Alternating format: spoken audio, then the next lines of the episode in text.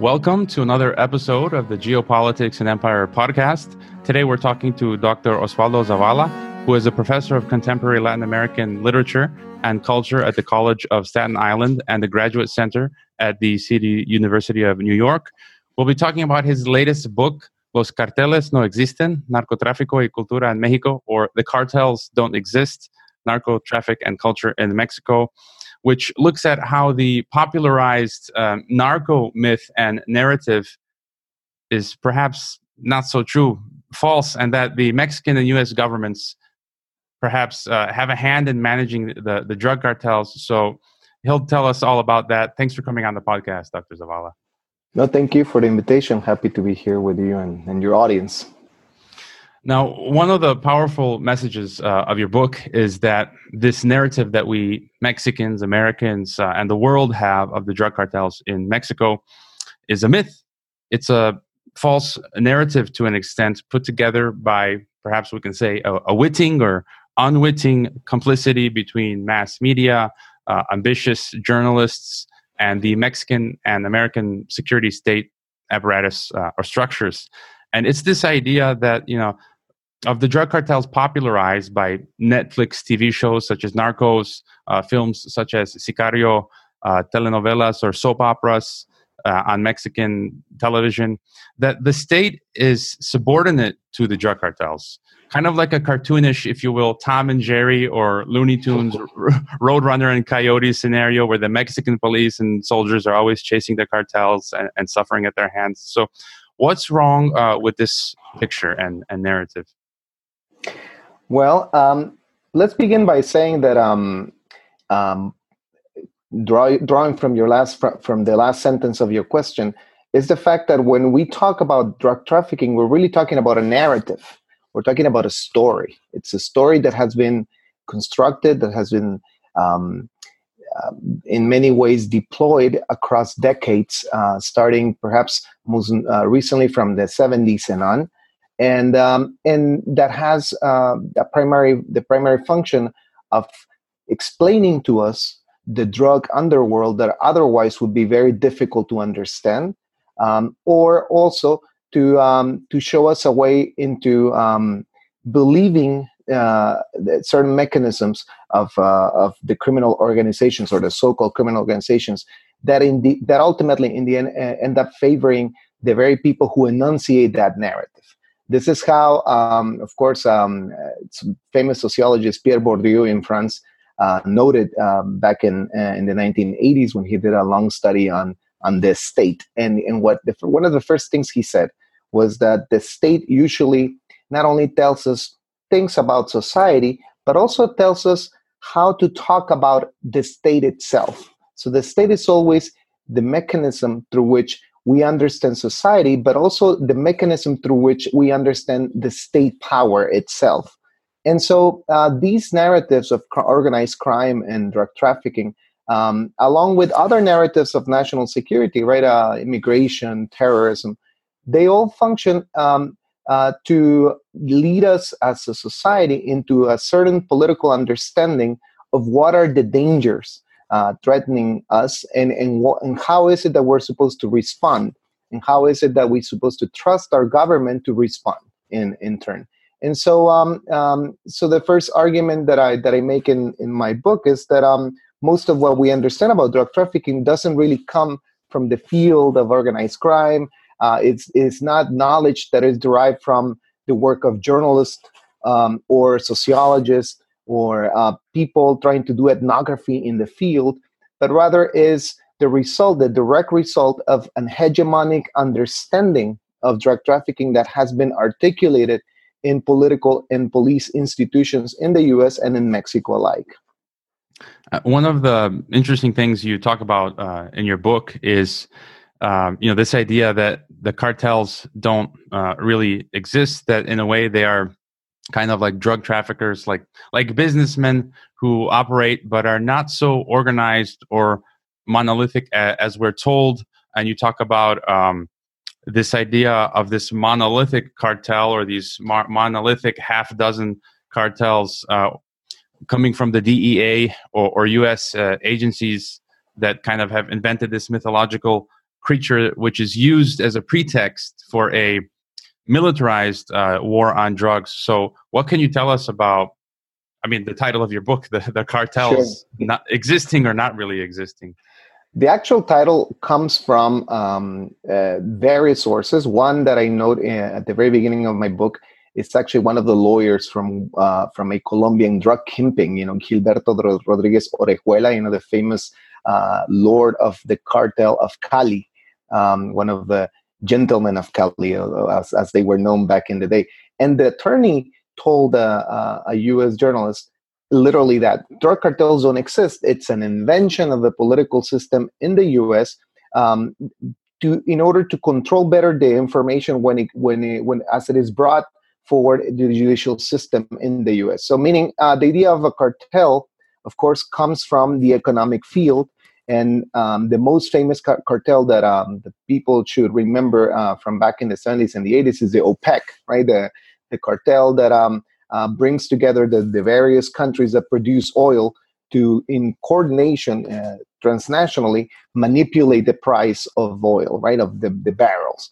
Um, so when you think of a drug cartel, if, he, if we were to follow the lead of the economic field, you would suppose that all of the producers of cocaine, for example, uh, somehow work together in alliance to bring uh, a better price, that the price that is convenient to them um, when they set their product forth.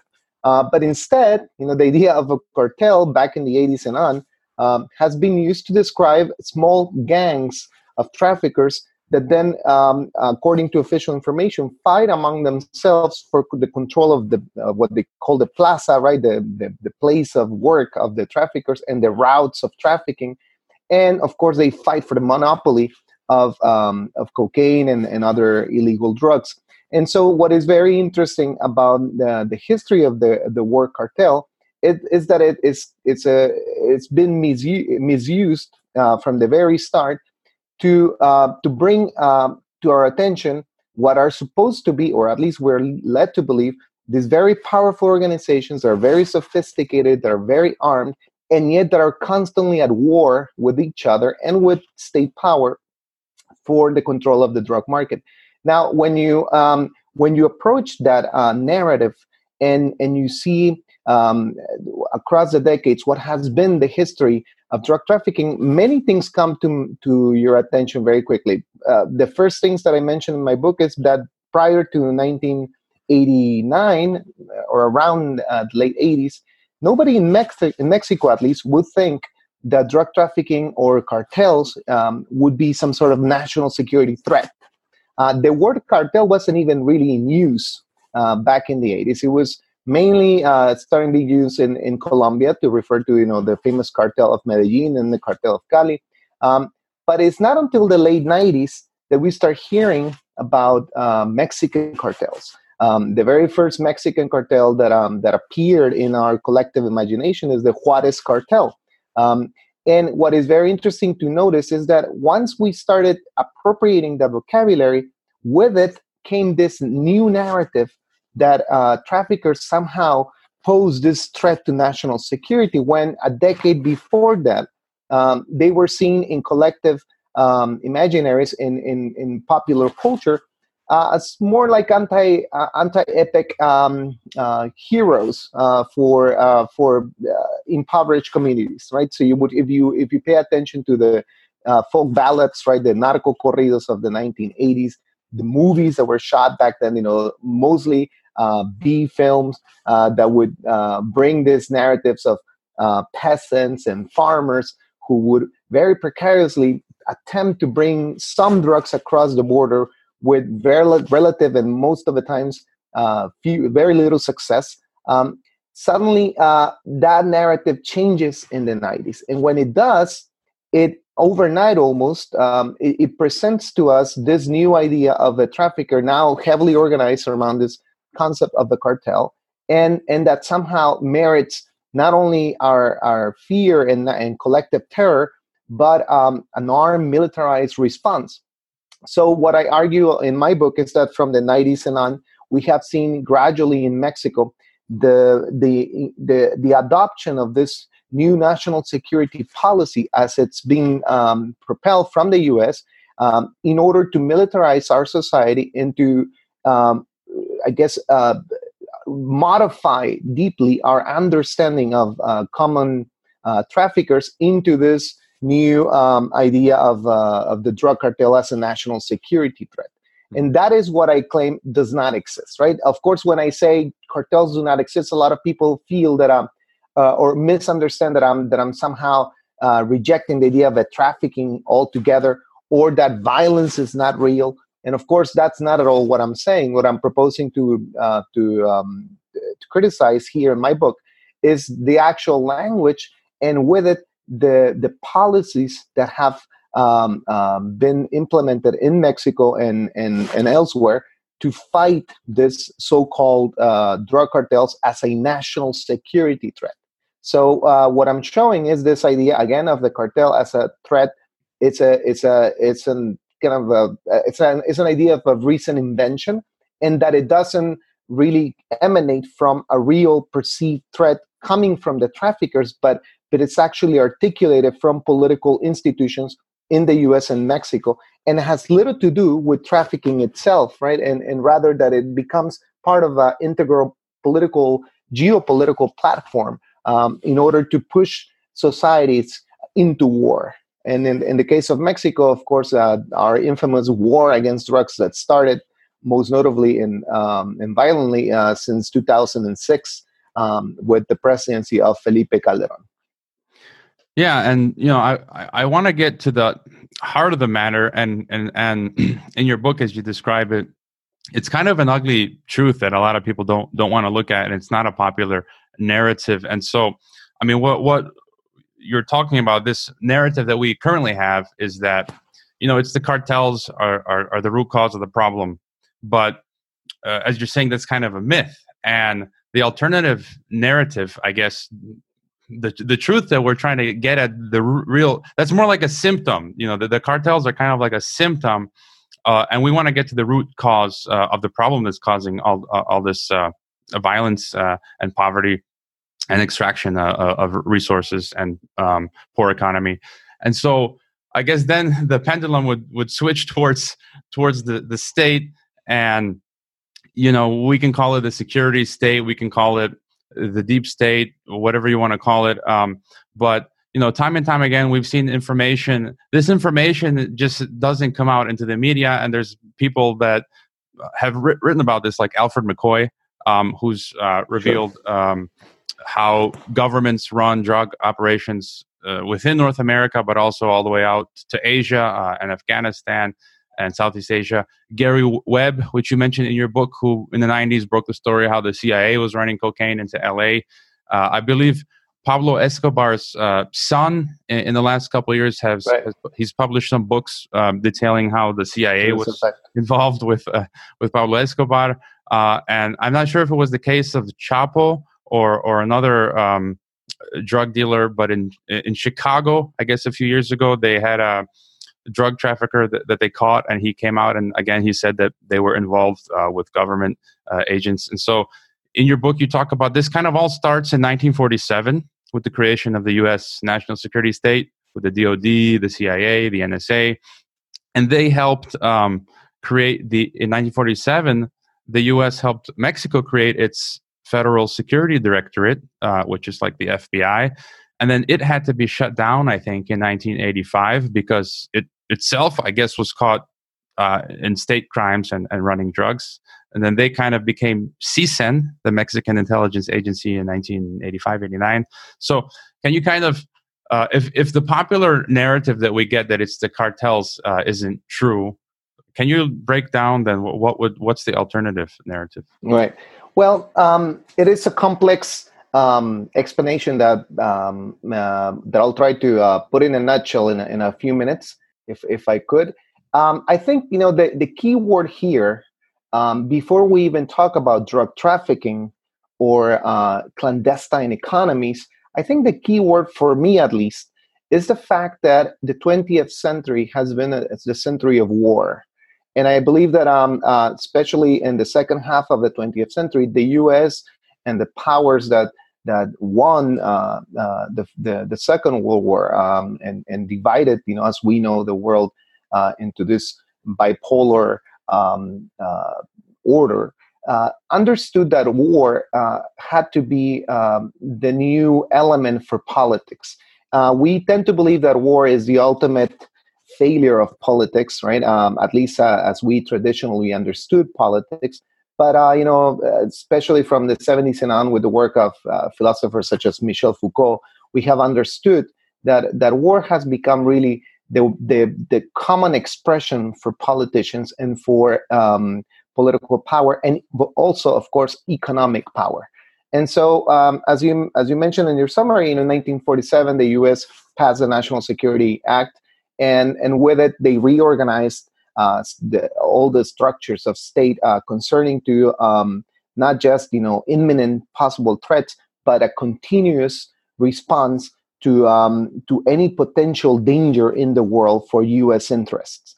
Um, along with this, Mexico, as a very um, friendly neighbor, maybe uh, um, a, a, word that applies better is a docile neighbor, um, uh, allowed uh, for its institutions to tra- to be transformed accordingly. So in 1947, as you mentioned, the DFS, the the, the, the Federal Directorate Security Sec, um, um, Federal Security Directorate, I'm sorry, um, actually came into being uh, with the help and training of the FBI, and it and and it came to be also kind of like um, um, the the lesser uh, or the younger uh, brother of the CIA, and together they uh, they responded to the new national security era that primarily in those years focused around uh, the Cold War.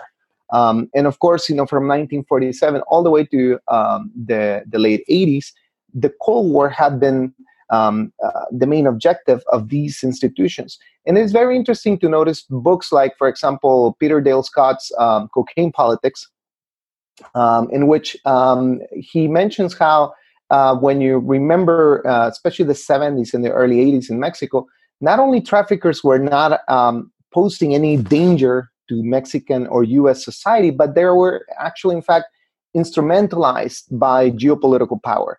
Um, the famous uh, Federation of uh, Drug um, Traffickers uh, that uh, was built in the city of Guadalajara uh, in the 1970s and 80s. Uh, under the leadership of Miguel Angel Felix Gallardo, you know, one of the, I guess one of the most um, notorious uh, drug kingpins of the era, um, actually worked uh, in favor of um, counter um, uh, insurgencies efforts in Central America. It's very interesting to remember, for example, that you know they they provided money and weapons for the Contra effort. Um, some of the Contra uh, fighters were actually trained in drug trafficking properties uh, in in southern Mexico, and they pose no danger at all uh, to anybody. And so it is very interesting to to then see how, in a matter of a decade, um, suddenly um, they become the enemy. And so, what the reason why this happens, of course, is because you know at the end of the Cold War, the U.S. and uh, and the Allies realized that they were going to be left out without an enemy to fight. You know, the global communism was no longer going to be any uh, legitimate enemy anymore because you know, as we know, the Soviet Union is is in crisis, it's in deep crisis. Then by 1989, of course, the Berlin Wall falls, and nobody no uh, is going to believe that uh, communism is still a credible threat to international uh, security and global peace.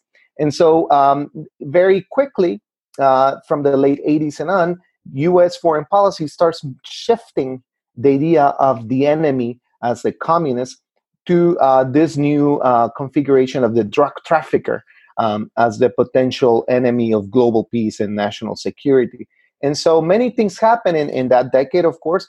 But one of the key things that uh, that moves forward this idea of the trafficker as a national security threat is the killing, the kidnapping and killing of a DEA agent in the same city of Guadalajara, agent uh, Enrique Camarena, um, who um, uh, was uh, abducted after leaving uh, the U.S. consulate in Guadalajara, uh, which is, you know, for me, ironically thinking, of course, of the of the murder of uh, Khashoggi, the journalist, after entering into the, the Turkish embassy.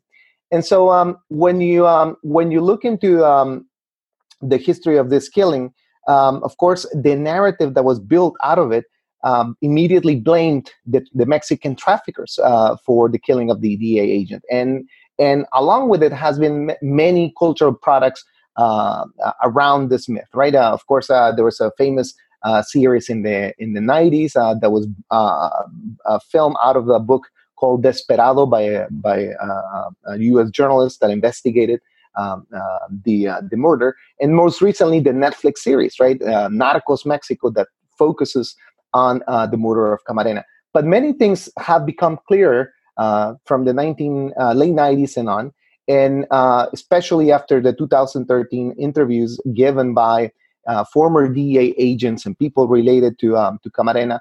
Um, at least three of them pointing at the very CIA as um, as the agency behind uh, probably the, the kidnapping and the torturing and perhaps even the killing of Agent Camarena.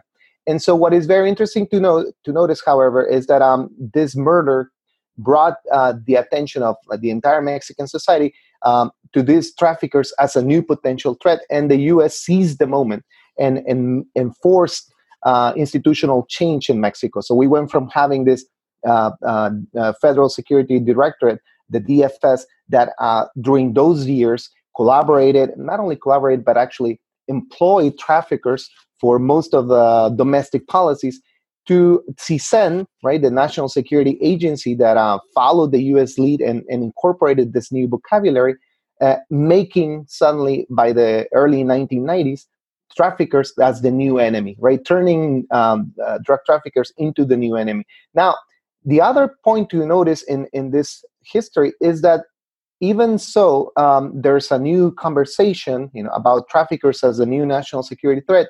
There are actually no figures, alarming figures of violence anywhere in Mexico uh, that can be pinned on on the traffickers. Uh, if you follow uh, statistics uh, of uh, homicides from 1997 all the way to um, 2007, the national murder index is actually coming down uh, in Mexico.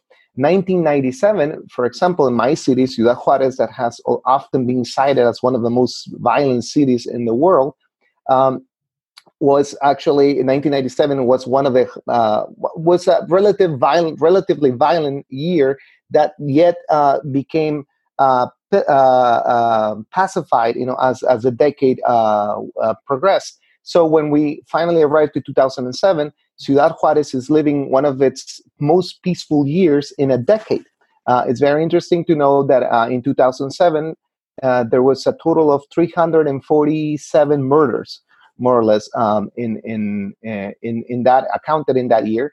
And that that figure changed dramatically only because in 2008, the, the new militarization, uh, anti drug uh, militarization order by President Calderon uh, began sweeping uh, many parts of the country, and, and, and one of them focuses on eh, on Ciudad Juarez. And from 2007 killings that we had in, uh, I mean, from 347 or so killings in 2007, we went to about 1,600 killings in in 2008. And the only uh, factor that has actually changed is the presence of the military. So this this long history, right, of violence that suddenly um, appears uh, in our radar and in 2008 it's actually um, encompassing just the, the years of the militarization. But if you if you go back in time before the militarization there is no such violence. Drug traffickers are not posing any threat.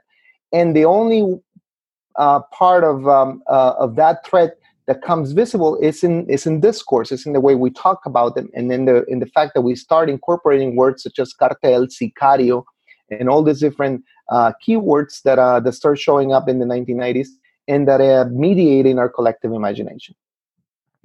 And so, long, long answer for the question. oh, that's good. And I guess two issues. Then the, the the issue you talk about in the book that so it's the cartels that are subordinate to the state, which I guess would be the Mexican state and the U.S. state, and then, as you say, uh, things are kind of fine security wise uh, and and homicide wise regarding violence up until Calderon's presidency, and then it just skyrockets. So, like, if you could just mention about the cartels being subordinate to the state, and then what who, sure. who's getting killed then in 2000 when Calderon co- comes to power?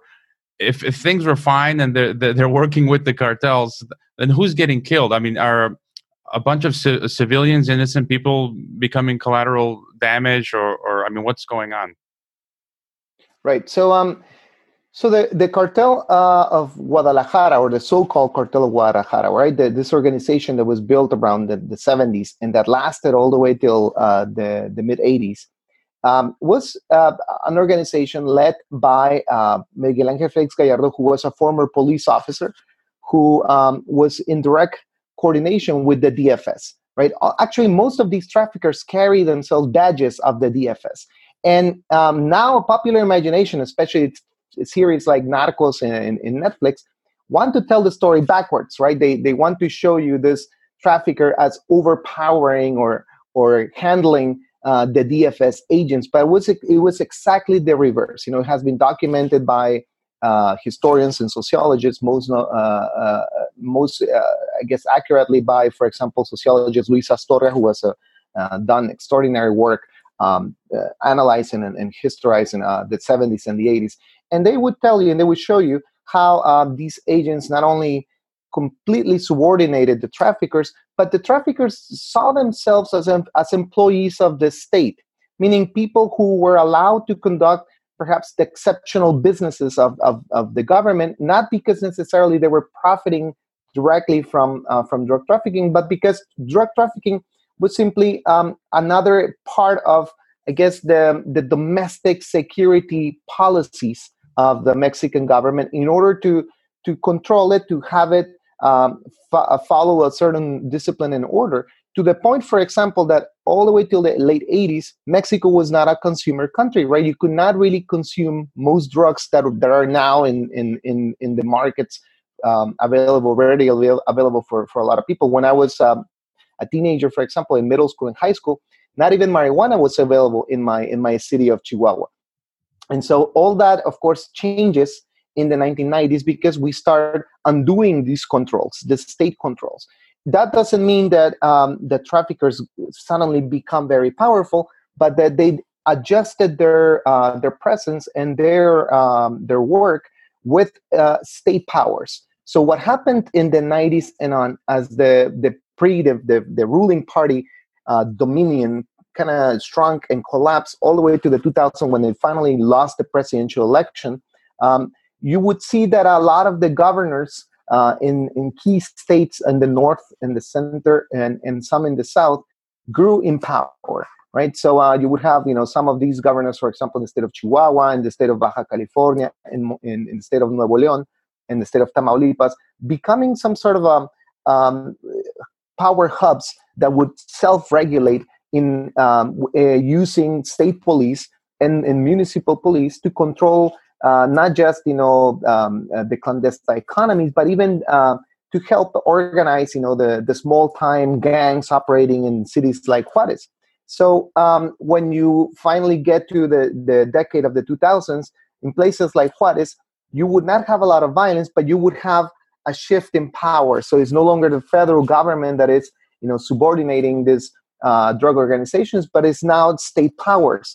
So state police, municipal police, they're actually um, making sure that um, uh, whatever goes on in our clandestine economy goes with the least violence and and happens you know in the places where it is allowed to operate right? In the outskirts of the cities you know where you would find of course uh, the uh, the sell the, the the the selling of drugs you know where gangs operate and you know stealing cars and uh, extortion in small time uh, businesses and stuff like that. Um, so what you what happens then in in with with the Calderon War is that um, we th- we were led to think that suddenly the cartel of Sinaloa had invaded um, or wanted to expand it to expand its power uh, across the north and invaded the the Chihuahua territory to challenge or dispute the um, uh, this territory against um, the famous cartel of uh, the Juarez or what is what was then known as La Línea, right, the line.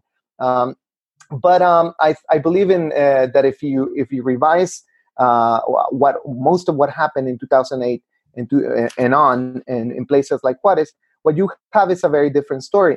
Uh, first of all, as I mentioned before, right, uh, there was no violence uh, spiraling out of control in the city, and the violence actually begins with the militarization. Now, what was happening? Why is it that then um, uh, a lot of people died, and who who was doing the fighting, right? And and so this could be explained in two different ways, I believe.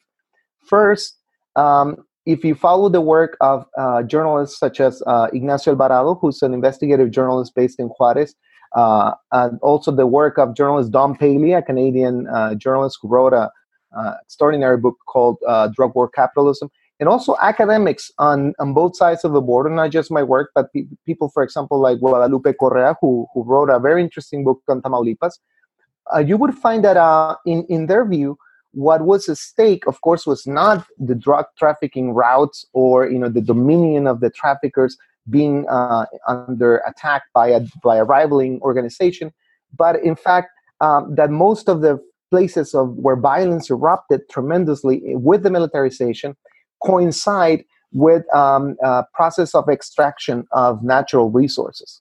Um, so if you bring the map of violence uh, in Mexico and you and you lay it out you would find that uh, if as you intersect violence, uh, the map of violence uh, with the militarization, these places would be coinciding in, in those red flags.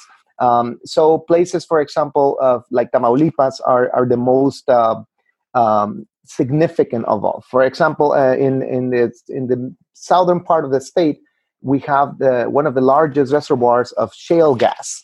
Uh, and, and this, of course, has been a constant um, uh, uh, I guess, a problem for economic development because a lot of these lands were under communal property, right? Uh, the legacy, of course, of the Mexican Revolution, you know, from the 1910s um, and on. Uh, and what you would have is that these lands, because of the communal um, power and the communal ownership, are very difficult to open up for extraction and for access. And so, one of the ways in which our, our federal government, in complicity with uh, transnational companies, um, uh, chose to go about it is to by is by depopulating these areas, right? And so, a lot of these militarization efforts were, in fact, the uh, used to depopulate entire uh, regions of, of Mexico where uh, these reservoirs are finally able and, and ripe for extraction. And so, uh, in the place of uh, Tamaulipas, for example, you would have you know the narrative of the Zetas, right, um, uh, taking control of know, pretty much the entirety of the state, and telling us how the Zetas, pretty much like the cartel of Sinaloa, suddenly expanded its dominion into Nuevo León, into Michoacán, in different areas. But you would what you would find is that where where violence concentrates, where violence is it's even more um, uh, pernicious and and and and where um, the amount of um, uh, bloodshed, you know, is really alarming. You would find that at the same time, the federal government is um, deploying uh, some important and, and expensive uh, extractivist uh, infrastructure um, um, efforts. For example, in, in, in, in right there in, in Tamaulipas, you would have one of the largest pipelines um, uh, built especially during the, the, the wars of the years of the war, all the way from Tamaulipas, uh, coming across the entire border and finally ending uh, in, in, Baja California, right in, in the in the northwest um, uh, part of Mexico. So one question that immediately comes to your attention is how is it possible that you know people were being killed by the dozens uh, pretty much every single day, and yet engineers from transnational companies were able to work um, undisturbed in many of these areas. Now, the same logic you would find if you move forward in different parts of the country. In Chihuahua, for example, right in Ciudad Juarez, right outside of the city is uh, located what we call the, the, the Juarez Valley. That used to be uh, back in the 70s this place for farming. They, were, they, they used to grow cotton there. Uh, small communities um, were actually um, thriving there uh, for, for about a decade. Now, because of uh, land reform and because of uh, lack of water resources, so these uh, smaller communities started disappearing. But in the end, what happened, especially with the war with Calderon, is that we now have an occupying army taking control of many parts of the valley because Uh, so so so it seems now we have a, a, a reservoir also of, of, natural gas ready for ex, uh, extraction exploitation that otherwise could not be really taken. Uh, if you do not bring an army to depopulate those areas, you simply cannot um, uh, take control uh, of these territories. And, and so the same story is reproduced in many parts of the country. So that's one explanation. The other explanation that I also uh, noted in my book is that um, uh, the war became a way for President Calderon to exercise a new sovereignty, a new dom- dominion in the country that was long lost for the previous presidents of the PRI.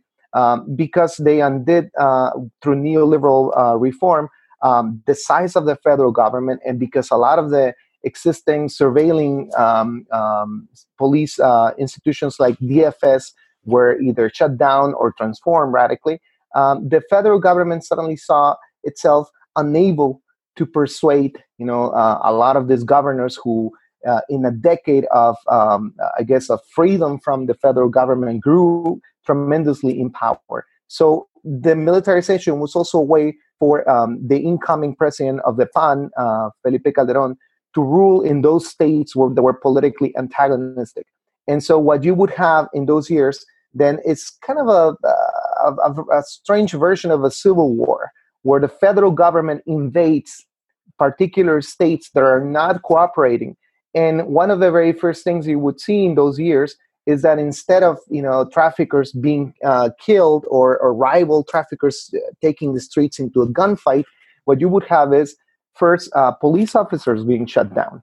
Um, uh, the very first killings in Ciudad Juarez in 2008 were most of them police officers. From uh, January 2008 to about March or uh, April of that same year, you would have constant killing of uh, state police officers um, and, and an exodus of many of them who suddenly do not show up for work and left the city. And, and, and when the military force finally came into, into being uh, with the deployment of, uh, of the new strategy, what you would have also is the killing of um, small time gangs, uh, people who were working under police, the, the state police, uh, into the, the criminal organizations in Ciudad Juarez and and there's many studies uh, that show that this is uh, actually true. You know, there's a, there's a very serious study, uh, two of them done in Mexico City by Mexico's CIDE, the Centro de Investigación y um, Docencia Económica, one of the elite institutions of social studies in Mexico. And and what they showed first is that um, the profile of the victim in Mexico often uh, was uh, a young man, unemployed, impoverished, living in the outskirts of big cities such as Juarez, that had had a, a history of working with uh, organized crime in a very precarious way. Those were the actual victims of this war, and not you know this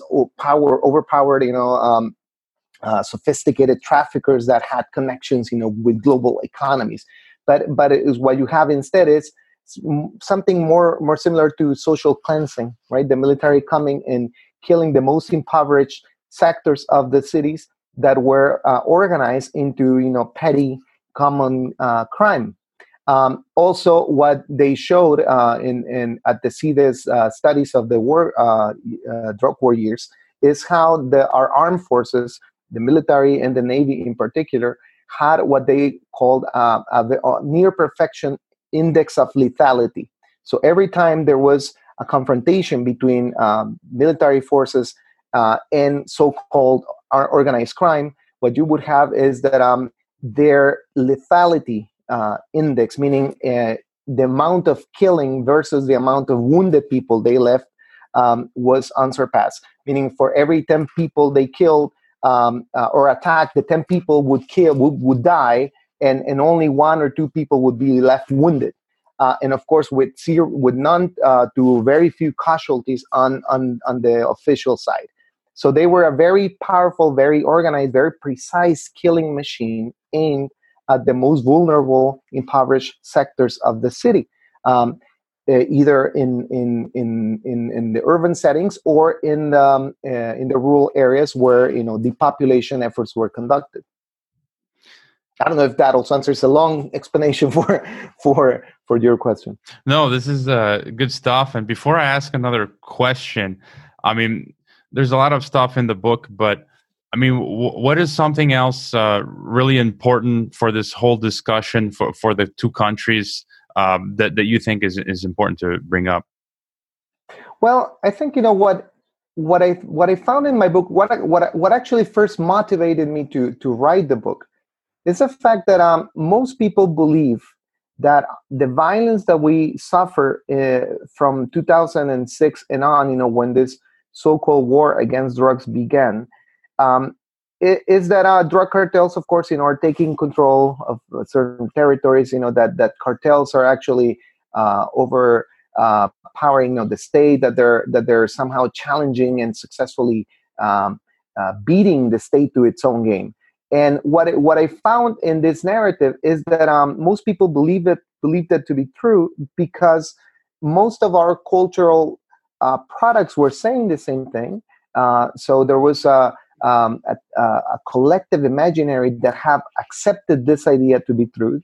And, and, and not only that, they were reproducing it exactly in the terms that very our very government was telling us uh, that it was happening, right? So if you if you take a lot of the uh, narrative, the fiction written uh, from 2000 and on, the films that were shot, the music written, the soap operas, and the TV series that that exploded, you know, in in the decade of 2000 and and and and then of course in the 2010s, what you would find is the exact uh, official narrative being told and recast over and over, um, uh, almost as if you know you had um, um, people within government writing the scripts themselves. And what is very interesting to understand is that uh, this happened because uh, there was a, an hegemony of understanding, right? A, a, consensual collective understanding that that was actually true.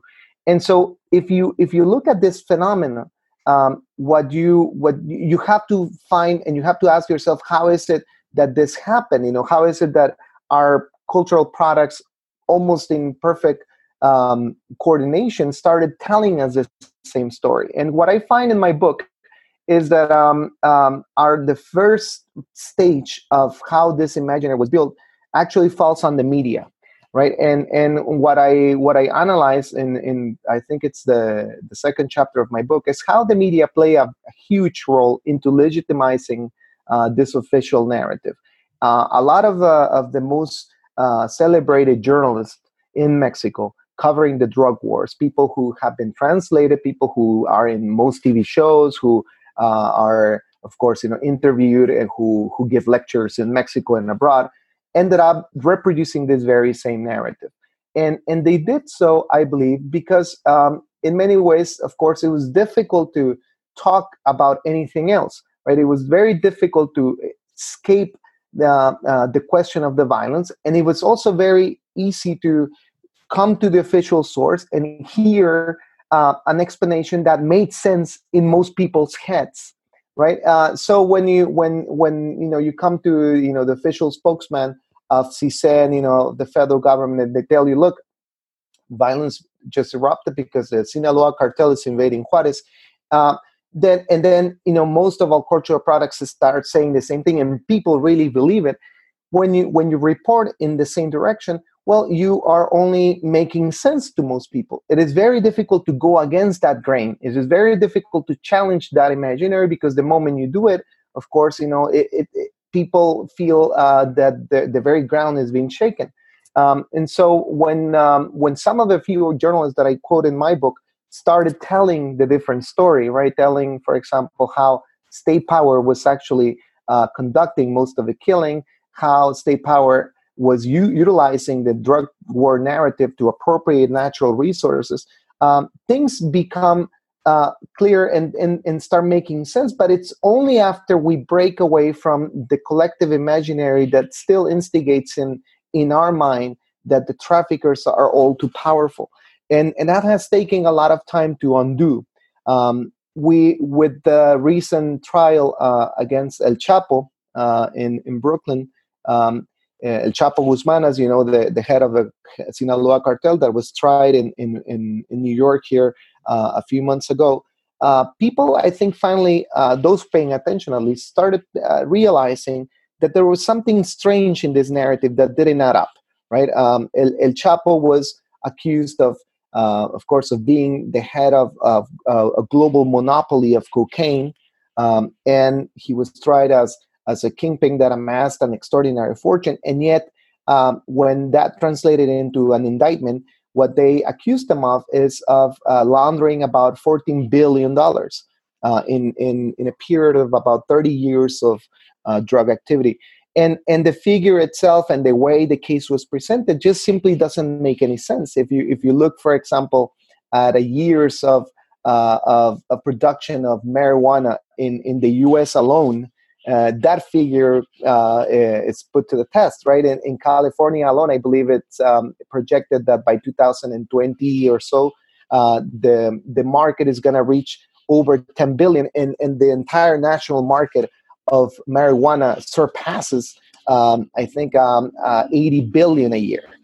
Um, so, uh, so it's very interesting to to to follow these very contradictions um, at the at this at the official narrative, blaming El Chapo uh, for the monopoly of cocaine, and yet not being able to locate any of this money, not being able to find uh, his fortune anywhere, and finally showing us um, this vanquished man, you know, who most likely, of course, was a trafficker, but you know, hardly is uh, is any is convincing that uh, somehow he he actually led a criminal enterprise that was you know making more money than Bill Gates and, and Carlos Slim together. Um, and so when when this myth finally crumbles and people really start asking the right questions, you can see that um, uh, state power emerges over and over as as our main um, source, not only for law but also for those who are able to break it successfully. Yeah, and uh, you know I want to talk about breaking this collective uh, imaginary, as you say. Yeah, many years ago, you know, many many years ago, I started reading Alfred uh, McCoy, uh, and when I was teaching at the Tec de Monterrey uh, with my students in international relations, we Skyped with Peter Dale Scott, sure. who, who you mentioned, and we, he's like the grandfather of, of uh, the academic uh, uh, analysis of, of deep politics and right. the deep state. And back then, you, I mean, you kind of feel like a voice in the wilderness, and it's not easy work. You know, we saw what ha- happened to Gary Webb uh, he was ostracized. Uh, and you, people call you crazy. People call you conspiracy theorist. And you start the book with the quote by Gary Webb, where right. he says, "I don't believe in effing conspiracy theories. I believe in uh, effing uh, conspiracies." And it, if we could just um, uh, talk a little bit more about this kind of, it's like a cognitive uh, dissonance. And as you say, I think a little bit more and more people are, are coming to realize these truths. And I found that in in Mexico, Mexicans more readily accept this ugly truth of the state uh, involvement, and I think it's probably because um, they've seen the violence. Uh, uh, they've they've suffered the security situation, kind of this this evil, and in America, it's like people will just call you conspiracy theorist. And I listened to one of your lectures um, that you gave in English, I think, at a university in the U.S. And the questions uh, from, I guess, the students and they were i guess mexican americans or mexicans asking you questions they kind of accepted what you were saying and this is noted that at the end there's this like gringo american student who, and i don't know if you remember this and it's like sure. he's adamant uh, trying to he, he, challenge what I'm saying. he can't believe that the American government is involved, and it's like this. The Mexicans uh, kind of they're like, yeah, yeah, you're probably right. This is happening, and the Americans say, no, you're conspiracy theorists. So can you talk a bit? It's like a Stockholm syndrome. So right. can you talk about the difference and, and how do you see it, it changing? Um, okay. Well, this is a great question. I think you know part of the reason why we have very similar, very different reactions in, in the Mexican public and the U.S. public when when they're when confronting this type of analysis it go, goes back to the same origins of the way we understood this discourse and, and the meaning of this idea of national security. Um, if we if we go back to what we said a few minutes ago and understand that the idea of the drug cartel as a as a prominent national security threat was articulated first in the United States and then exported to the Mexican institutions that then gradually accepted it and made it uh, a legitimate, um, I guess, uh, problem for, for the social and political and economic landscape of Mexico, it is also almost normal to, to find then Mexicans willing to, to confront that question more often than not because it is their country that has been used, you know, as the prop for this national security discourse. On the U.S. side, however, uh, you see it from a distance in which Latin America constantly becomes the enemy, right? It's constantly the other uh, that is threatening um, uh, your civil society, that is coming to your border uh, and, and, and to create, uh, to bring some sort of uh, problems with them. And, and of course, this is not just the narrative of the Trump era. I mean, this is happening, you know, from the very moment these two countries were born. uh, um, this is the discourse, you know, that you would hear in Texas, you know, when they were about to rebel. You know, this is the the, the, the discourse against migrants, against terrorists, um, and and again, uh, because of the separation of of the social origins of this discourse um, and the way it's been focused around Mexico. Uh, I believe uh, the Mexican society has had a, a chance to to question it and to endure some some a little bit more of um uh, of a test because it's happening right on their back here. And this being said, of course, it, it has been a gradual, long process for breaking uh, the dominance of this imaginary in Mexico. Now, in the U.S., it's even more difficult because there's simply no very little questions posed about it. Uh, and even though there has been very serious journalism and academic work done in in this same direction that I, as you mentioned that I quote in my book you know Gary Webb's powerful brave journalism in the 90s you know the very smart and and and, and extraordinary valiant uh, work of Peter Dale Scott and Alfred McCoy um, you would you would find that more often than not they fall into into a very uh, few hands uh, because it's difficult to accept as an uh, as an imaginary of nationalism and, and American exceptionalism is interposed right? And and then you know uh, along with it of course you have to fight not just the fact that the mythology of drug trafficking is focused and centered around mexican cartels but you have at the same time the very powerful mythology of the american state as the creator and the giver of democracy around the world right um, not long ago i, I went to um, uh, here in new york to um, uh, a performance of To Kill a Mockingbird by Aaron Sorkin, right?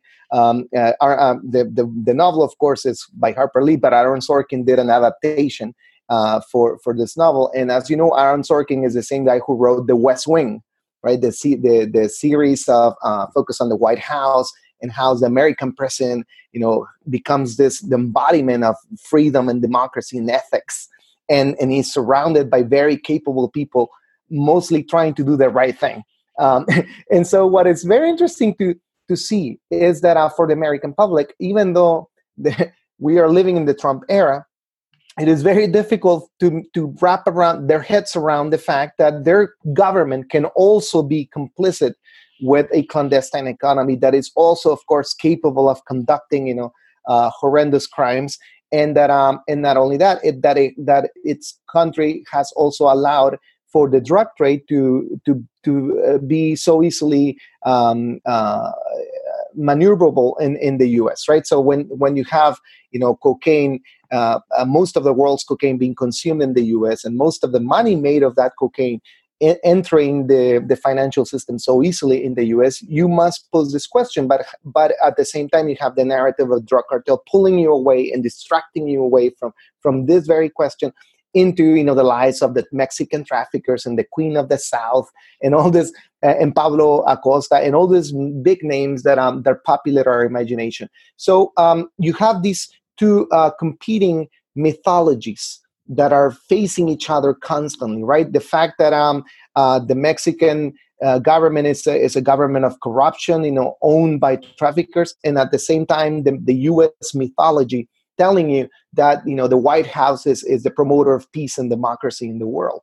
Um, in the middle, however, there's been very interesting things that can be uh, explored, and and that I that I'm writing a new book about it, and that I'm and I'm going I'm going to be uh, devoting some pages to it, and it's the fact that um because the the mythology of drug trafficking is so uh, cleverly built around the Mexican cartels, there's a vacuum of representation in, in the US about US traffickers.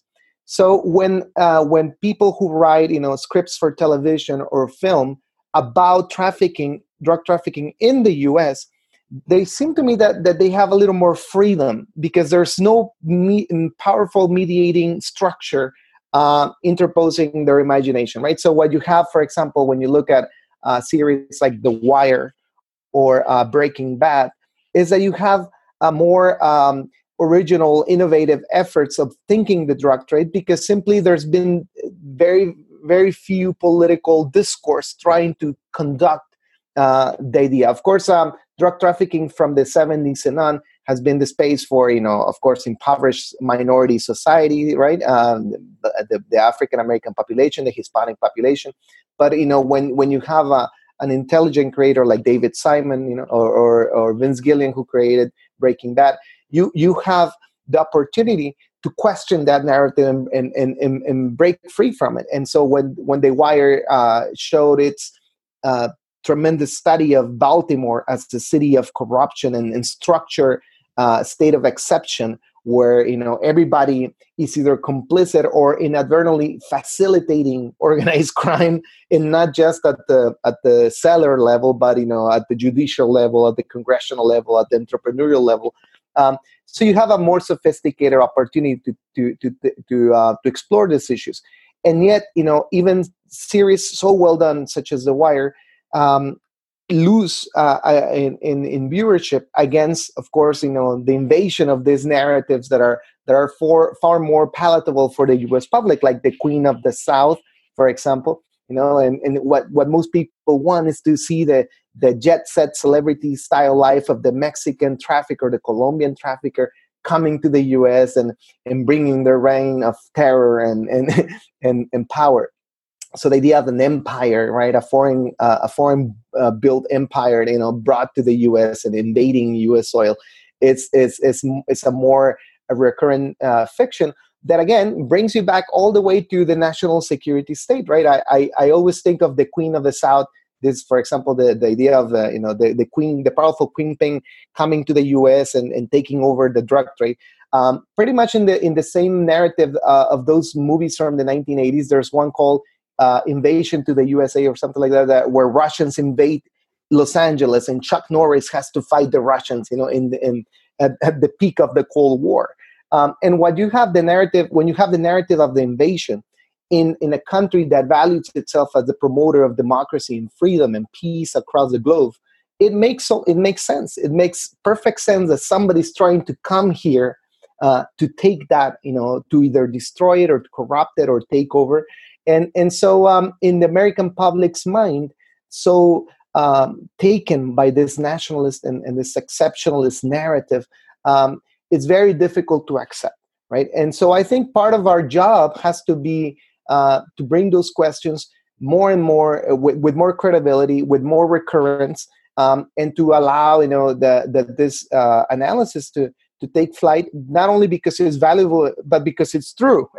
And because it, it must be of course conveyed in, in the most convincing ways. I think uh, uh, gary webb attempted that in the 90s and unfortunately instead of um, uh, having mainstream media picking up on the story and helping and pushing pushing it forward we have the exact same uh, the exact uh, contrary um, uh, reaction right? At the new york times the la times the washington post worked uh, and put a lot of man hours to challenge Gary Webb's um, uh, journalist, journalism and, and to poke hole, uh, holes into, into his work to discredit him, uh, aided directly by, by U.S. agencies, especially the CIA. And so it is very uh, preoccupying that, uh, that this mentality is not changing yet too quickly, and that a lot of this um, uh, reaction that comes from this nationalism and from this pervasive idea that that the US is incapable of committing crimes, even though we're again living in the Trump era. Um, it's, it's still uh, at play. And so we need to uh, distance ourselves from it and, and, and, allow these voices to be uh, heard again. Uh, and and perhaps you know this is what we're doing right now. yeah, I, I hope I'm I look forward to the second book, uh, and I hope the the first book uh, gets translated into English so more people can read it. Is that going to happen anytime soon? Well, you know, I thought about it, but uh, the the problem with uh, drug cartels do not exist. You know, my this, this book uh, that we've been discussing today is is that I it feels too domestic to me. It still feels too too uh, centered around uh, discussions that are more pertaining to the Mexican reader. Um, so this new book, the, this this type of uh, follow up that I'm writing, I think it will will will read a lot better uh, once it is adapted into English. I'm writing it first in Spanish, but then it's going to be, I'm going to adapt it, uh, not just translate it, but to adapt it to the US public. And the idea of this new book is um, it's a history, it's an intellectual history of the discourse of drug trafficking. So in, in Drug Cartels Do Not Exist, I make this analysis and, and I and I and I bring this idea uh, that uh, the you know drug trafficking isn't real the way it's been told to us in the national security era, and I put it to a test by analyzing different cultural products and media. Um, and, and what I'm doing now is instead of just claiming that I'm showing how exactly it came to be, you know, what institutions participated in the construction of this vocabulary and what material effects did it have, not only in the US but also in Mexico, and guiding us all the way through the state of militarization and what is now called the war, the permanent war against drugs. And so what I'm what I'm trying to do is from the 1970s and on is to show how this language was gradually being uh, inserted into our social landscape and how it be, came into use and how it started transforming our understanding of drug organizations you know from this impoverished precarious uh, uh, peasants to this powerful kingpins, you know, capable of challenging state power. And so um, I'm showing, you know, decade by decade how that was possible. What were the key moments, in my opinion, that triggered it, and and and what effects did it have? So when you read it like that, it kind of reads like a nonfiction novel. I hope, um, and that um, and that it shows not only um, how this uh, the the language was built, but how also it was completely um, uh, different from the the very lives of the traffickers of that era. Um, the, the the the conference that you saw that I that I gave at the University of Chicago, it's part of this new book, right? So what I showed in, in this conference, for example, is how in the 1990s, you know, the, the Juarez cartel became a thing when you know the the kingpin himself, you know, who was supposed to be behind this, was actually about to be killed a few months later, mm-hmm. and and and while you know everybody was you know scared of of this organization the organization was already in decline for example right? And and yet you know this the the the vocabulary that was used back then to talk about this organization that was about to disappear or enter a state permanent state of crisis not only did not diminish but actually completely uh, exploded into becoming this new reality for all of us right? And and so we never recovered from the 1990s it actually only got worse to the point that uh, once we got to 2007 and, and President Calderon ordered this militarized war against drug cartels, the public was ready to accept it, even though there was no evidence uh, that you know they posed a real threat. And not only that, there was no violence you know being uh, experienced anywhere in, in the country, even in, in those cities that were supposed to be the most affected by drug organizations. And so, uh, what I'm hoping to do is to come up with the with the story that makes sense for everybody to read and and to and without any previous prior you know train academic training you know sometimes you know when when us academics speak you know can can use you know very obscure um, concepts. And, and i'm hoping to to make this more legible for for the general public to follow it. I just have a, a final question that's related to recent news that has kind of um, it's related to some of the stuff you talk about in, in the book, like on uh, the Merida initiative. And this kind of has surprised me, where President Am- um, AMLO has recently uh, announced two things. Uh, number one, talking of decriminalizing drugs uh, yeah. in Mexico, as well. I just a few days ago he talked about just canceling the Merida initiative, which is I think uh, it's like the, the U.S. has given 400 million dollars. I'm not sure. So the Merida initiative is just part of this project of mil- uh, the U.S. militarizing uh, the Mexican security apparatus uh, and kind of like trying to integrate it and then leveraging it, leveraging uh, it. I think for for use in Mexico. So, what are your thoughts on AMLO um, making these two statements? Well, you know, Um, I'm, I'm excited about AMLO's presidency's uh, presidency strategies in in many in many respects. I think you know he's he's working in the right direction for for various reasons. You know, when when the presidential campaign began, he was the sole candidate, not only uh, dismissing the idea of you know um, militarizing drug efforts, but he was from the start calling uh, uh, the decriminalization of, of, of, most drugs, especially marijuana, but but you know most of illegal illegal drugs in Mexico, and um, and he uh, he has come through with many of the of the projects. Right from it, we're not even a year in in the presidency, and we've seen very important steps taken in that direction. So one of the first things he did is, of course, um, organize a new discussion on uh, on decriminalization, and I think it's happening very quickly. It'll it'll it, this will amount to uh, important changes quickly. But he also called off drug anti-drug uh, efforts uh, from the military perspective. So there's no more drug war going on in the sense that um, he's not escalating the militarization. It's actually um, uh, uh, descaling it. Um, but also he shut down uh, CISEN, right? And this is very important. CISEN was, as we mentioned, you know, the, the agency that incorporated this vocabulary of national security. Is the agency that, uh, since its creation in 1989, has been uh, circulating and and and, and enforcing uh, the ideology of of drugs being a problem or a national security threat that merits a militarized response. And so, by shutting it down and by uh, calling off the drug war, uh, he has been uh, trying to modify not just uh, uh, uh the discourse, uh, the way we talk about drug trafficking, but but the actual institutions participating in it. And so, um, what you've had so far is, of course, um, the renounce of the entirety of the national security agenda when it comes to drug trafficking. Now, it is a very difficult and complex thing, thing to do because, of course, it involves uh, many other steps, right? Uh, for the decriminalization to really be effective, I think he would also want the support of other countries in this enterprise, especially Colombia. But I, but I believe that the U.S. is ready to also follow in in in, in many uh, of these uh, leads, especially when it comes to decriminalization. Now, um, when when it comes to uh, anti-militarized um, um, anti-drug militarized efforts, uh, AMLO's also done something very very interesting. You know, with the creation of the National Guard, what what he calls the Guardia Nacional, is this new civil uh, civil uh, a, a, police uh, uh, corporation controlled by uh, civilian power um, that was approved unanimously by Congress, even by the opposing parties in Congress and and what he's done so far is to create this this new corporation that will be under civilian control and that puts a deadline for all the military presence right now doing security conducting security tasks to come back to uh, to the headquarters to stop policing the streets.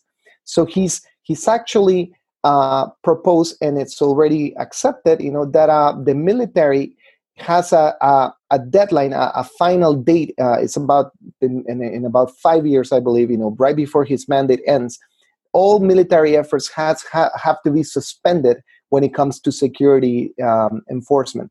And so instead, what you'll have is a civilian uh, police corporation, national force that will conduct um, security tasks under civilian mandate and under um, uh, and without any uh, military guarantees, right? So, so right now, you know, right before the AMLO presidency, you know, the anti-drug efforts conducted by the military were completely, of course, run not only by the military but also by uh, military uh, judicial power. So they would have, if, if anything happens, if if if uh, you know soldiers were accused of committing crimes, they would be judged under martial law, right? Under uh, military rule, right? Under AMLO, that is no longer possible and, and that is happening already you know any any soldier participating in, in security tasks that commits a crime that is found guilty of a crime would be judged by a civilian court not by a military court. Um, and and so you know it, it, altogether it makes a lot of sense. You know it's not only descaling the language and the vocabulary but it's also transforming the institutions and the role of the military to to to stop that uh, from uh, from growing into security uh, tasks, but also to bring it back to to its place, which is you know uh, an armed force that is only there in case of you know foreign invasion or, or you know natural disaster, um, and um, when it comes to Plan Merida, he again is, is right on, on the target, right? Uh, Plan Merida uh, has been, as it was for Colombia with Plan Colombia, one of the um, vehicles for U.S. hegemony in, in the drug war, right? Uh, they were pushing us to war under under uh, their influence, but also by uh, you know giving us this um, this aid that only translated into you know more expenditures on the um, uh, industrial military industrial complex right uh, what i think the, the figure is about 1.8 billion that was uh, uh, given to the us from the bush administration through the obama administration um, in in aid for for the war against drugs was actually invested in you know in buying uh, aircraft you know anti-artillery um, weapons uh, from U.S. producers, of course, and and, so a lot of people got rich again, you know, in this very uh, lucrative war business. Um, and it's not that you know that the Mexican government necessarily received this money directly, right? But it was in many ways, of course, as it as it always is, the transfer of public money into private hands. Um, and so I think AMLO has a very clear idea uh, how uh, the militarization of the country and the so-called war against drugs really equals more violence. And so, in order to pacify the country, uh, you do not have to engage the traffickers. Of course, as the right wing has constantly uh, sold as the as the only viable strategy, what you need to do is to descale your military presence to bring control to military power to bring it back to the headquarters and to have civilians conducting security tasks. And of course to um, to prevent uh, uh, the military from being used for other purposes that are not of course those of fighting the drugs right? As we mentioned right? Um, our military has been used for many other things but not for for fighting the drug cartels all right, we've gone way over time, but I I really enjoyed uh, the conversation. I found it uh, extremely valuable. I hope uh, listeners do too. Eye opening. Um, I hope uh, you look you don't look at ever again that you don't look at Netflix, Narcos, uh, Sicario, El Chapo the the same way. Um, and as well, uh, you know, talking to someone like yourself, it kind of confirms that I, I'm not crazy that that looking at this alternative uh, narrative makes uh, sense. And finally, um, I know you're on on Twitter. Is there any way that anything you want to mention for how people can follow you or, or, or best support you? Right. So I'm on Twitter, uh, Oswaldo two underscores Zavala. Right. Uh, uh, there's many. Uh, to my to my surprise, I found that there's many Osvaldo Zavalas out there. One of them is a it's a it's a judge in the it's an attorney at the International Criminal Court in The Hague. so I'm not him. Uh, but uh, but I also would do uh, a lot of work, uh, not just in academia, but in uh, in mainstream journalism. I, I have um, a monthly essay uh, at Proceso magazine, which is the, this political magazine out of Mexico City. this week, actually, I have a, a new essay on on the TV series. That's why it's fresh in my head. You know, I wrote about the West Wing and, and House of Cards um, and the problems of imagining uh, the U.S. presidency in the Trump era. And so, um, um, so I people who who are not too familiar with academic work can follow my my more accessible work uh, in mainstream media. Proceso also has a really nice thing that it, that it groups all my essays on, in one single page in in the website, so they can they can find them there too. All right. I, I hope you continue uh, the work. It's it's a good work, brave work. We need more people uh, like this, and hopefully we can, you know, break down uh, the mental barriers and get more people uh, aware of the truth. And thanks for the interview. Thank you so much for your time, and and, and hope to do this again uh, when the new co- the, the new book comes out. I hope you enjoyed this Geopolitics and Empire podcast and interview. I would like to remind you that our website is geopoliticsandempire.com, and you can sign up for our mailing list that goes out each weekend with the latest podcast and a long collection of important news headlines. It's good to sign up for the newsletter in case we experience censorship and deplatforming. You can help the Geopolitics and Empire podcast by subscribing to and interacting with all of our channels such as YouTube, Twitter, Facebook, Gab, Minds, and Steemit. You can also help us by leaving a rating and review on your favorite podcast platforms such as iTunes, Castbox, Stitcher, Spreaker, and so on. Finally, if you value our work and our mission and would like to see us continue interviewing experts from across the political spectrum, please consider leaving a one time donation via PayPal or Bitcoin or becoming a regular monthly supporter on our Patreon. All the links can be found on geopoliticsandempire.com. Thanks for listening.